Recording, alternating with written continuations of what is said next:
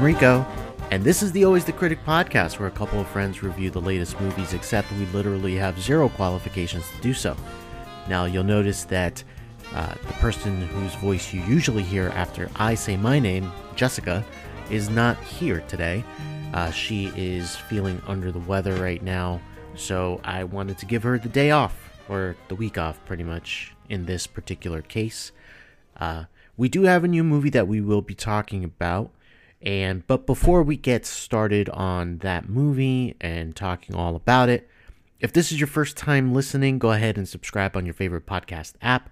We're on Apple Podcasts, we're on Spotify, we're on Google Podcasts, and many more. And if you do like us, go ahead and give us a five star review on Apple Podcasts. It goes a long way for the show in order to help us improve and for other people to be able to hear us as well. Uh, and also come and check us out on our social media. Uh, you can stay up to date on our latest episodes like this one and our reviews. You can find us on Twitter, Instagram, Facebook, and TikTok at Always Critic Pod. And finally, if you've done all that already, if you're a fan of this show, please, please consider becoming a patron to the show. It's a great way for you to get involved and show your support. You could go ahead and become a patron on patreon.com slash alwayscriticpod. That is our page. Uh, you can become a supporter of ours and get some content that we record specifically for the Patreon side. So that is pretty exciting stuff for you as a listener. Now, today we are talking about probably the biggest box office success since the pandemic uh, everything that has gone on with it. Actually, officially, it's the biggest opener since 2019's The Rise of Skywalker, and that is F9 The Fast Saga. Uh, this is the newest release, the newest sequel in the Fast and Furious franchise. It is a pretty big deal box office wise. We'll talk about the movie in a second. So, when it comes to the movie itself, IMDb describes it this way Cypher enlists the help of Jacob, Dom's younger brother, to take revenge on Dom and his team. Now, a lot of the people that are in this movie or involved with this movie are returning from the previous installations of this franchise. First off, we have the director Justin Lin. He came back for Fast and Furious, that was the fourth version, and he has come back for multiple sequels, including what I would argue is the best one in the franchise, Fast 5. Outside of the Fast and Furious franchise, he has also directed Star Trek Beyond. So, this is a man who is very well known for being able to handle sequels that were done by other people. Now, he's not the only one back. The crew, the family, if you will, is back ready to rock and roll. We have Vin Diesel portraying his role as Dom once again. Uh, we have Michelle Rodriguez as Letty. We have Jordana Brewster as Mia, who is Dom's sister. And then we have the crew that surrounds them, uh, all made up of people like Ludacris, Tyrese Gibson. And then we have our villains for the movie. Uh, reprising her role of Cypher is Charlize Theron in one of the more interesting hairstyles that I've seen her rock. Not quite as bad as the dreadlocks that she was wearing in The Fate of the Furious, but still pretty interesting. But by her side in this movie is a wrestler. Uh, so this is the second wrestler to appear in the main storyline, the third if you count Hobbs and Shaw, that is John Cena. Uh, and if you watch the movie and you're thinking, I didn't see John Cena, you probably know why. I will hold for a moment so you can laugh at that joke if you understand it. And we're back. So, this movie here is been very well received with people's money. People have been going out to see it. Uh, it made just over $70 million here in the United States alone, and it has already cracked over $400 million worldwide, China being a big part of that. in that aspect. Now, what did the critics and what did the people have to say through Rotten Tomatoes? Rotten Tomatoes critics were a little bit uh, stingy on this one. 60% of the reviews were positive for this movie. As opposed to audiences, it's 84%. Now, that 84% number is a little bit low. I'm, I'm not going to lie, because if you look at these big franchise movies, if you look at the audience score, usually a positive outcome is anything 90 or above.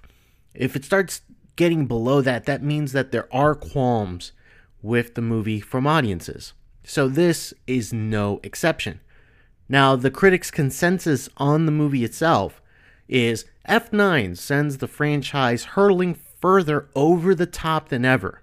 But director Justin Lin's knack for preposterous set pieces keeps the action humming. Let me go ahead and talk in broad strokes about this movie itself. This is the ninth time that we have seen this crew do something, and since the movie Fast Five in 2011, this franchise has just continued to ratchet up the stakes in each and every movie. In Fast Five, uh, they are no longer the DVD stealing racing crew that we met in The Fast and the Furious, but they have become bank robbers, almost like Robin Hood stealing from the rich and powerful to give to the poor, kind of in a way. Um, also helping out their own pockets too. Uh, then in six, they have this competing organization, a rogue type of covert operation that they have to take down. So they become international super spies.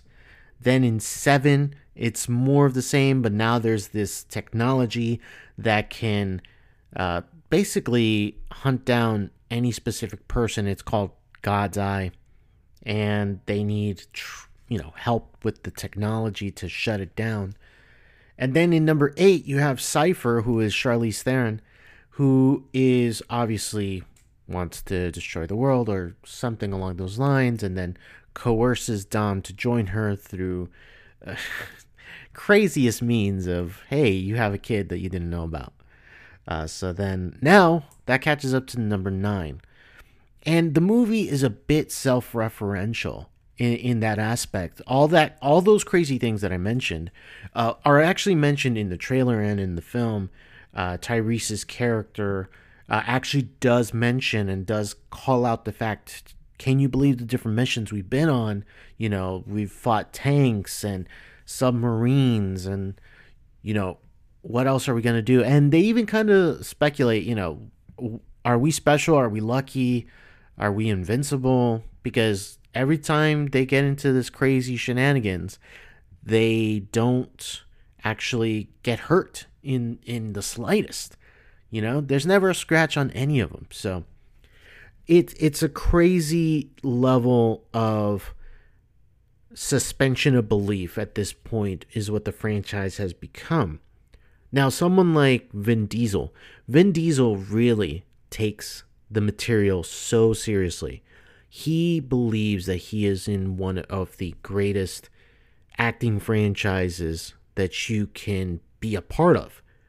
Uh, which I don't know how he got to that, but hey, illusions or delusions of grandeur are very possible in Hollywood. Uh, and I don't know if you guys saw the report of supposedly he had to give quote unquote tough love to The Rock when he joined the franchise uh, because, you know, he wanted to really bring out the acting, acting chops in The Rock, Dwayne Johnson. Uh, he even said, you know, I know what we're making is not Fellini esque, but, you know, I try my best. And it, that is quoting Fellini, that that's quite a task. So you're not going to get too much craziness or anything new from the crew. If you have been with the franchise, you're going to know what to expect in terms of acting performances. Vin Diesel, his usually gravel voiced self, spouting quotes of familia, and we got to get the job done. We don't leave people behind. Any other cliche you can think of. Of course, Letty, played by Michelle Rodriguez, uh, does play Dom's obviously girlfriend, fiance, wife now at this point, and right hand man as well, because she is the one that he confides in. She is the one that kind of makes and pushes Dom to to do things because at the beginning at the beginning of this movie they kind of retreated they've kind of gone into a reclusive state to kind of stay away from the drama of being an international super spy I, I still have a hard time coming up with the concept or the right term for them now they are drawn back of course and mia played by Jordana Brewster, is given a much more meatier role than she's had in the last couple of movies. If you have watched, you'll notice that in six, seven, and eight, she is in the back seat. She is basically on the phone most of the time talking to Brian. Uh, Brian, of course, was played by Paul Walker before he passed away. And she's given more to do in this movie because of the fact that just like I mentioned about the description, she uh, she's Dom's brother, but John Cena's character of Jacob is also Dom's brother. So there's a family dynamic that has to be played. So bringing back Dana Brewster made sense, and she brings the same type of energy that she did in Fast Five, Fast Furious, the different installments of the movie. The jokes in the movie usually they would be provided in from Ludacris and Tyrese Gibson's characters uh, fall a little flat for the most part in this movie. Uh, their attempts at humor to break up the tension of the action and plot isn't quite well done. Uh, some of the jokes just don't ring funny, pretty much. And I wish that wasn't the case because this movie is very heavy on uh, faux drama and plenty of action. You're not going to basically sit here and say that the action was not enough because there was plenty of action throughout this movie. Uh, at a certain point, it almost feels relentless in its pursuit of another set piece or another action piece. Uh, I will say, though, without that comedic value that usually someone like Tyrese would bring, or even Ludacris sometimes would bring, it makes the movie feel longer than than it is. And the movie's already kind of long at at the time that it's running. It's running at 2 hours and 25 minutes. There's a lot of stuff that happens in this movie. I can go over some of them in our spoiler section, but it would be to suffice to say that the movie itself is a bit of a downer in terms of the trajectory of the movies before that. I still think that at its highest, Fast Five is where you would go if you want the most out of the franchise. It has great action pieces, has great comedy. It's filmed in a great location. You know, it it takes place in Brazil. It was filmed in other places, but it takes place in Brazil. And it's just a delight to watch. Uh, then you know six and seven have like some some good stuff throughout. Um, but then at number eight, Fate of the Furious, Charlize coming in does help, but it's it's not quite the attention grabber the way The Rock was with Fast Five. And then finally, now with number nine, this is where we finally see that the franchise is starting to run on its last legs. And it it's a good thing because at this point, it's kind of hard to see where else they can go. Uh, this movie, in its trailer, you can tell goes out of this world, literally. And I'll talk more about that in spoilers on how I feel. But for the most part, it's on a downward slope. I wish it wasn't because this is one of my favorite action franchises. This one and the Mission Impossible franchise are the ones that I really look at and get excited for because there's not many action movies out there. And maybe you'll say, hey, Rico, what about the superhero movies? That is its own genre.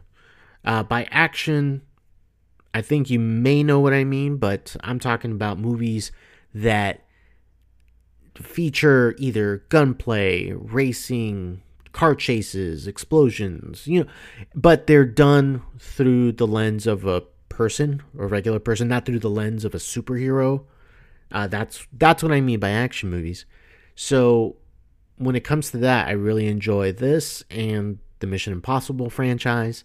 So it's only a matter of time before we see Mission Impossible come out with their next couple of films. And we'll be able to compare yet again these two franchises, which have been compared for the last decade.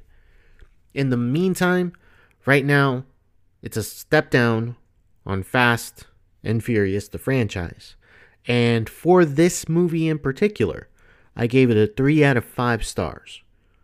Again, action is pretty good. I'm not going to lie. There's a lot of things to like about the action, even if some of it's a little over the top, even more over the top than usual. But at the same time, they don't bring out quite as bit or quite as much of the joy that they did in the previous installations. So, with all of that said, let's go ahead and let's talk about spoilers for F9 The Fast Saga. The greatest trick. Houston, we have a problem. I am your father. I see dead people. The devil ever pulled. Pay no attention to that man behind the curtain. Was convincing the world. You can't handle the truth. He didn't exist. Oh, what's in the box? So let's talk some spoilers for the movie. I won't drag this out too long because usually in a case like this, with a movie like this, you definitely want to have someone to bounce off these exciting moments with. So, not having someone here makes it a little tougher, but I will talk about the things that I really did like, the things that I didn't like. So, uh, let's start with the good because let's start positive. Number one, I really do like a lot of the action set pieces. I think it's very inventive using magnets as a core piece of your entire set piece. Uh, so they use magnets to, you know, basically pull things together, pull things close, and then they reverse the magnetization so they can push things away. And it, oh man, it causes such havoc in the city that they're in. And just all the destruction is immense. I don't know how this franchise gets away with not calling out all the people that you know are getting killed for all the destruction that happens. But I will say that is one of the benefits and great things about this particular movie is just that they get away with all this collateral damage and it's fun. It, it, it's a fun thing to see on screen. It's it's crazy amount of action. Uh, another thing that I did like, I did like John Cena himself. I think he brings a pretty good acting chops. Uh, he has been in some smaller movies, and it looks like Hollywood's about to use him a lot in, in the in the near future because you you have him in this, and then you have him in the Suicide Squad, uh, the reverse of the Social Network joke you know, drop the the. But what really stands out about John Cena is that he he does all of this with a wink to the camera almost. He's delivering the lines, he's acting the way he's acting, all with this knowing like, yeah, I know what kind of movie I'm in, so I'm going to ham it up a little bit. I'm not going to go over the top, but it's going to be enough where you know that I'm having fun with what I'm saying, what was given to me in the script, and the action set pieces that I'm going to be doing. I will say, when it comes to things that I don't like, though, I didn't really buy having Jacob, John Cena, be Dom's brother.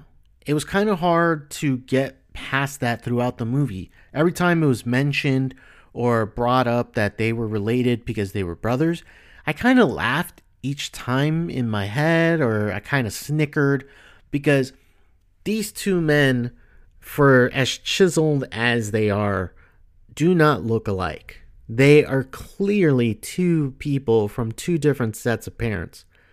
And the way that the movie tries to play it that they're blood brothers, you know, it, it just doesn't make sense. And it, I just don't buy it because the energy that they give off of family, which again, this is a franchise all about family, this does not feel anywhere connected like that in any way. It, it's a weird relationship that they have, and then you throw Mia in there, Jordana Brewster, and she is trying to, you know, piece together, yeah, you know, we, we missed you, Jacob. Don't go running away again. And it I just had a hard time buying it as a family. It, it's it wasn't enough. And or maybe it's because Vin Diesel and John Cena don't really gel like that in that way. Uh, that might be the problem. I think that if John Cena was just a super villain, super spy, whatever agent who did have like some tie to Dom in the past, cool, you can get away with that. But making them siblings, I don't. I think that was a misfire. Uh, back to some of the positive. We got Han back. Han is back. Uh, for those, if you remember, he was the one that died at the end of Tokyo Drift and then came back, but then they retconned the timeline, so then he didn't really die. Then they showed his death at the end of Fast and Furious 6, who was killed by Jason Statham, Shaw, and now it turns out he didn't actually die, and they show it in a flashback. Apparently, Mr. Nobody, which was played by Kurt Russell, by the way, another name uh, of someone who joined this franchise a couple movies ago. He apparently was able to get Han like uh, fake out that he died. So he didn't actually die, but he's been staying under the radar so that way he can prolong this mission that Mr. Nobody put him on to protect this girl and the entire movie central is central to the, that plot line where I guess what they're trying to do is they're trying to take this mechanism that can take over all the satellites and be able to will them to their motives any way they want in a matter of seconds. And it's tied to this one girl who Han is protecting uh, with his life, and that's why he has been missing the last few movies, or really last few years of life uh, but I will say, I I thought that plot line was weird. Uh, it's it's great having Han. Uh, you know, he's always having something to eat. Uh, he always always with something. He's like a Brad Pitt in that way. It's, if you never notice it, I'm sorry to shatter this for you, but watch a Brad Pitt movie at least once in every movie. He's eating something. He's always eating something. So keep an eye out on that. Uh, but back to Han. I like Han, but it just didn't feel natural to bring him back in. It, it felt way too, you know, shoehorned in because of the fact that he was a fan favorite. People loved him. Uh, you know, so I don't know. It, it, it was it was great to see him, but the movie didn't do well on how they brought him back into the franchise. Okay, so here's the big one that I want to talk about. And that is that I think a lot of people were kind of speculating that this would happen in the movie. You know, they've already taken on tanks, submarines. What else is there to do but to go to space? So they do it. They go to space or low orbit. No, no, they go into full out space. That's not even up for debate. So they take Ludacris and Tyrese's characters and they go ahead and they put them on the back of a plane. They are sitting in a Pontiac Fiero strapped to a rocket. It, it's too funny. It's so funny. But here here's my biggest complaint. Like, okay, I knew that the movie was to go bonkers, right? And if they were to go to space, fine. Make it entertaining, though. They got up there, and I don't think they did enough with that capacity. They went up to space. That is, okay, let me say it again. They went to space. So And they didn't really do anything too exciting with that premise. Like it was just them sitting in the car and they have to get over to the satellite to try to stop the signal from bouncing back to Earth. And it was it just felt like it wasn't enough. They they they basically crashed the car through the satellite and then they end up at the ISS, the International Space Station. I, I can't believe I'm describing this in a movie. But I do feel like there wasn't enough done with that part. Like that could have been its own set piece, but it's intercut with something that's going down on the ground, which I think was exciting. It's the chase to stop the software from uploading, and they're in this giant tank. So then the cars that Dom and Mia and Letty are in have the magnets, so they're trying to swerve this tank off of the ground or lift it off the ground or stop it. That was an exciting premise, but you're intercutting it with the space stuff, and the space stuff is not exciting enough.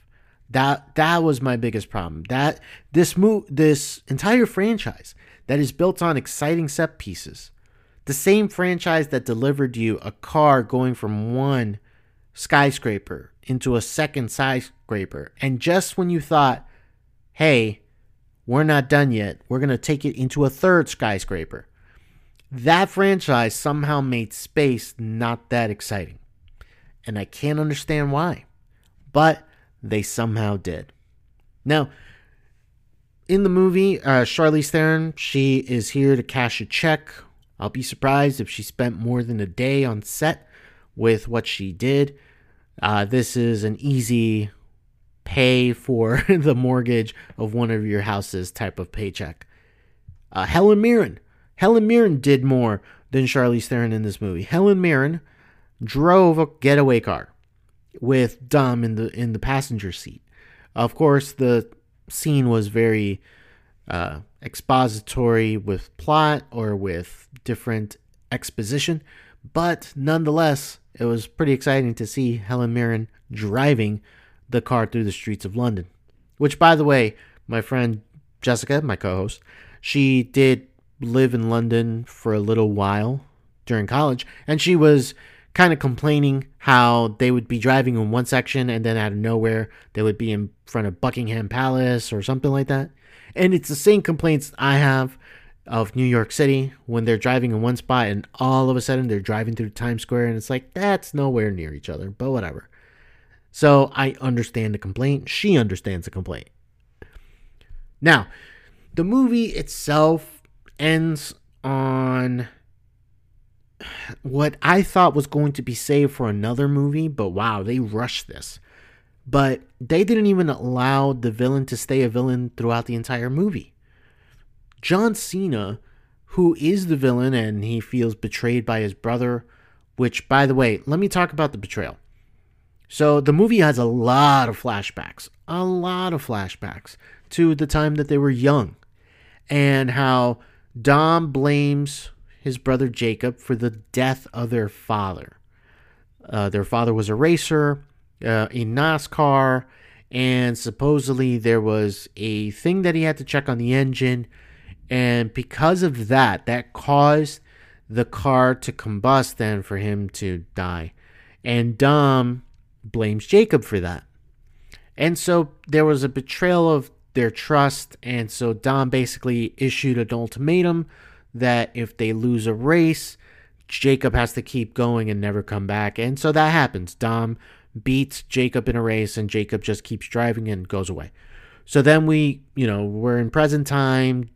You know, Jacob has become this super spy, uh, thief, and everything who can race cars very well. And he's doing it because he feels that betrayal. Like he has no family. Like the family that he had basically turned his back on him. Dom turned his back on him.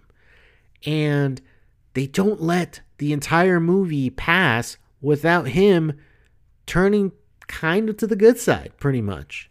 Uh, by, I would say, four fifths of the movie. I know that's a weird um, time signature I'm giving there. But basically, before the movie ends, John Cena's character is betrayed by the bad guys, so he immediately joins Dom's crew to stop the tank. And so they stop the tank. They're able to um, get to this place where nobody has a scratch, because of course not, including Dom, who was just in a Inception style turning of a truck that was going down a hill that was flipping all over the place and there was an explosion and he didn't have a scratch on him. But besides that, then all of a sudden he's part of the family again and Dom gives him the keys to his car to go ahead and make your getaway because you need to make a getaway. They're going to be chasing you.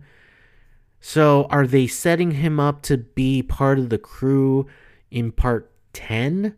Which, by the way, now that uh, I have that part here, Vin Diesel has confirmed that part 10 is the last one, and it'll be two parts. It'll be a part one and a part two.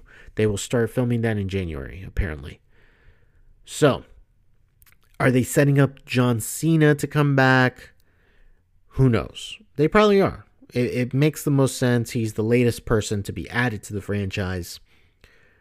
I also want to talk about one more thing. There's a mid credits stinger for those people who watched the movie and maybe bounced as soon as the credits started. There is a mid credits stinger. And if you don't want to be spoiled, go ahead and skip a minute and I'll be able to wrap this up anyway. But skip a minute from now. So, in the mid credits stinger, we are shown somebody who is practicing on a boxing bag, a punching bag there's someone in the bag, and the person who's punching the bag is Jason Statham's Shaw, Deckard Shaw. And he is trying to get information from that person. He hears a knock on the door. So he goes to answer the door, and who is it? Han. Justice is back, or justice will be served. That's what Justin Lin kind of prop promised us in a way. Justin Lin promised us that with the tagline for the movie, but we didn't really get justice until that credits thing. And you see the look on his face. Now, I don't know if that means that we'll get back Shaw because I know that there's been problems between Vin Diesel and The Rock and also now Jason Statham because of this whole they don't like each other type of thing.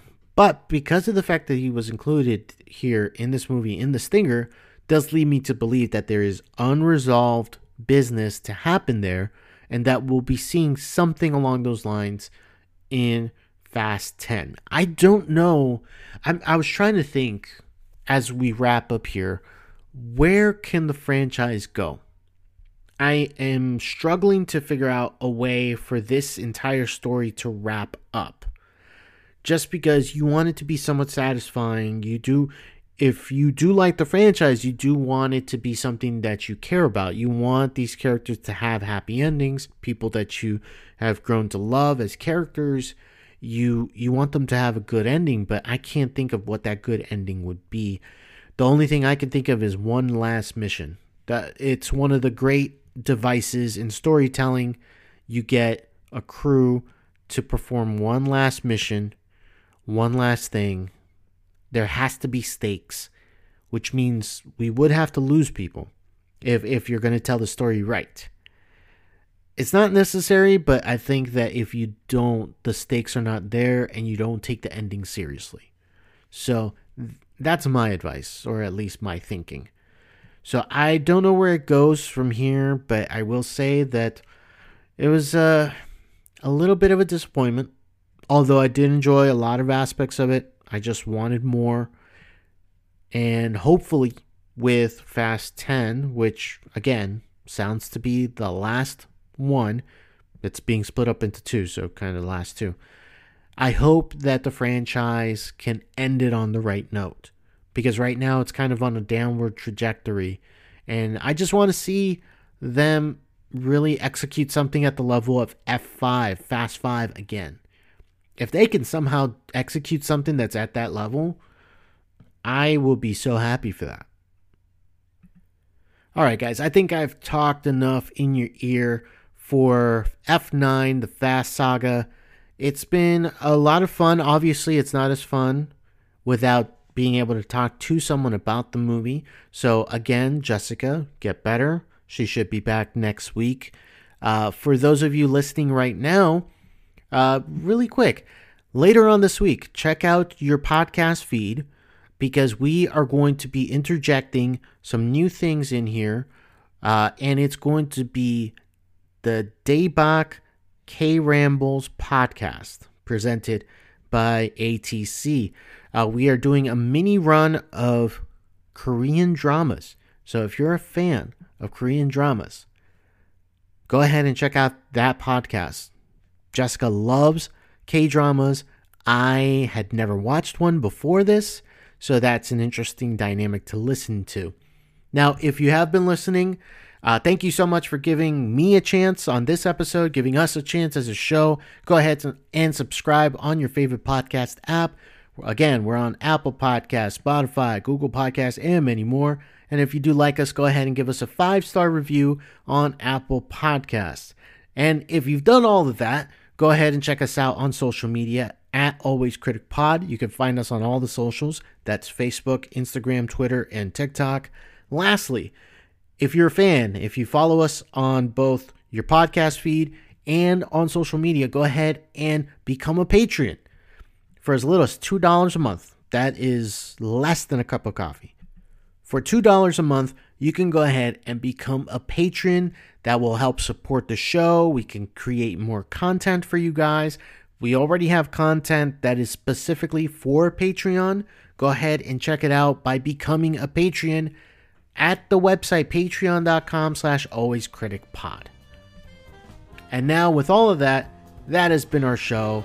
I'm Rico, and this has been the Always the Critic podcast.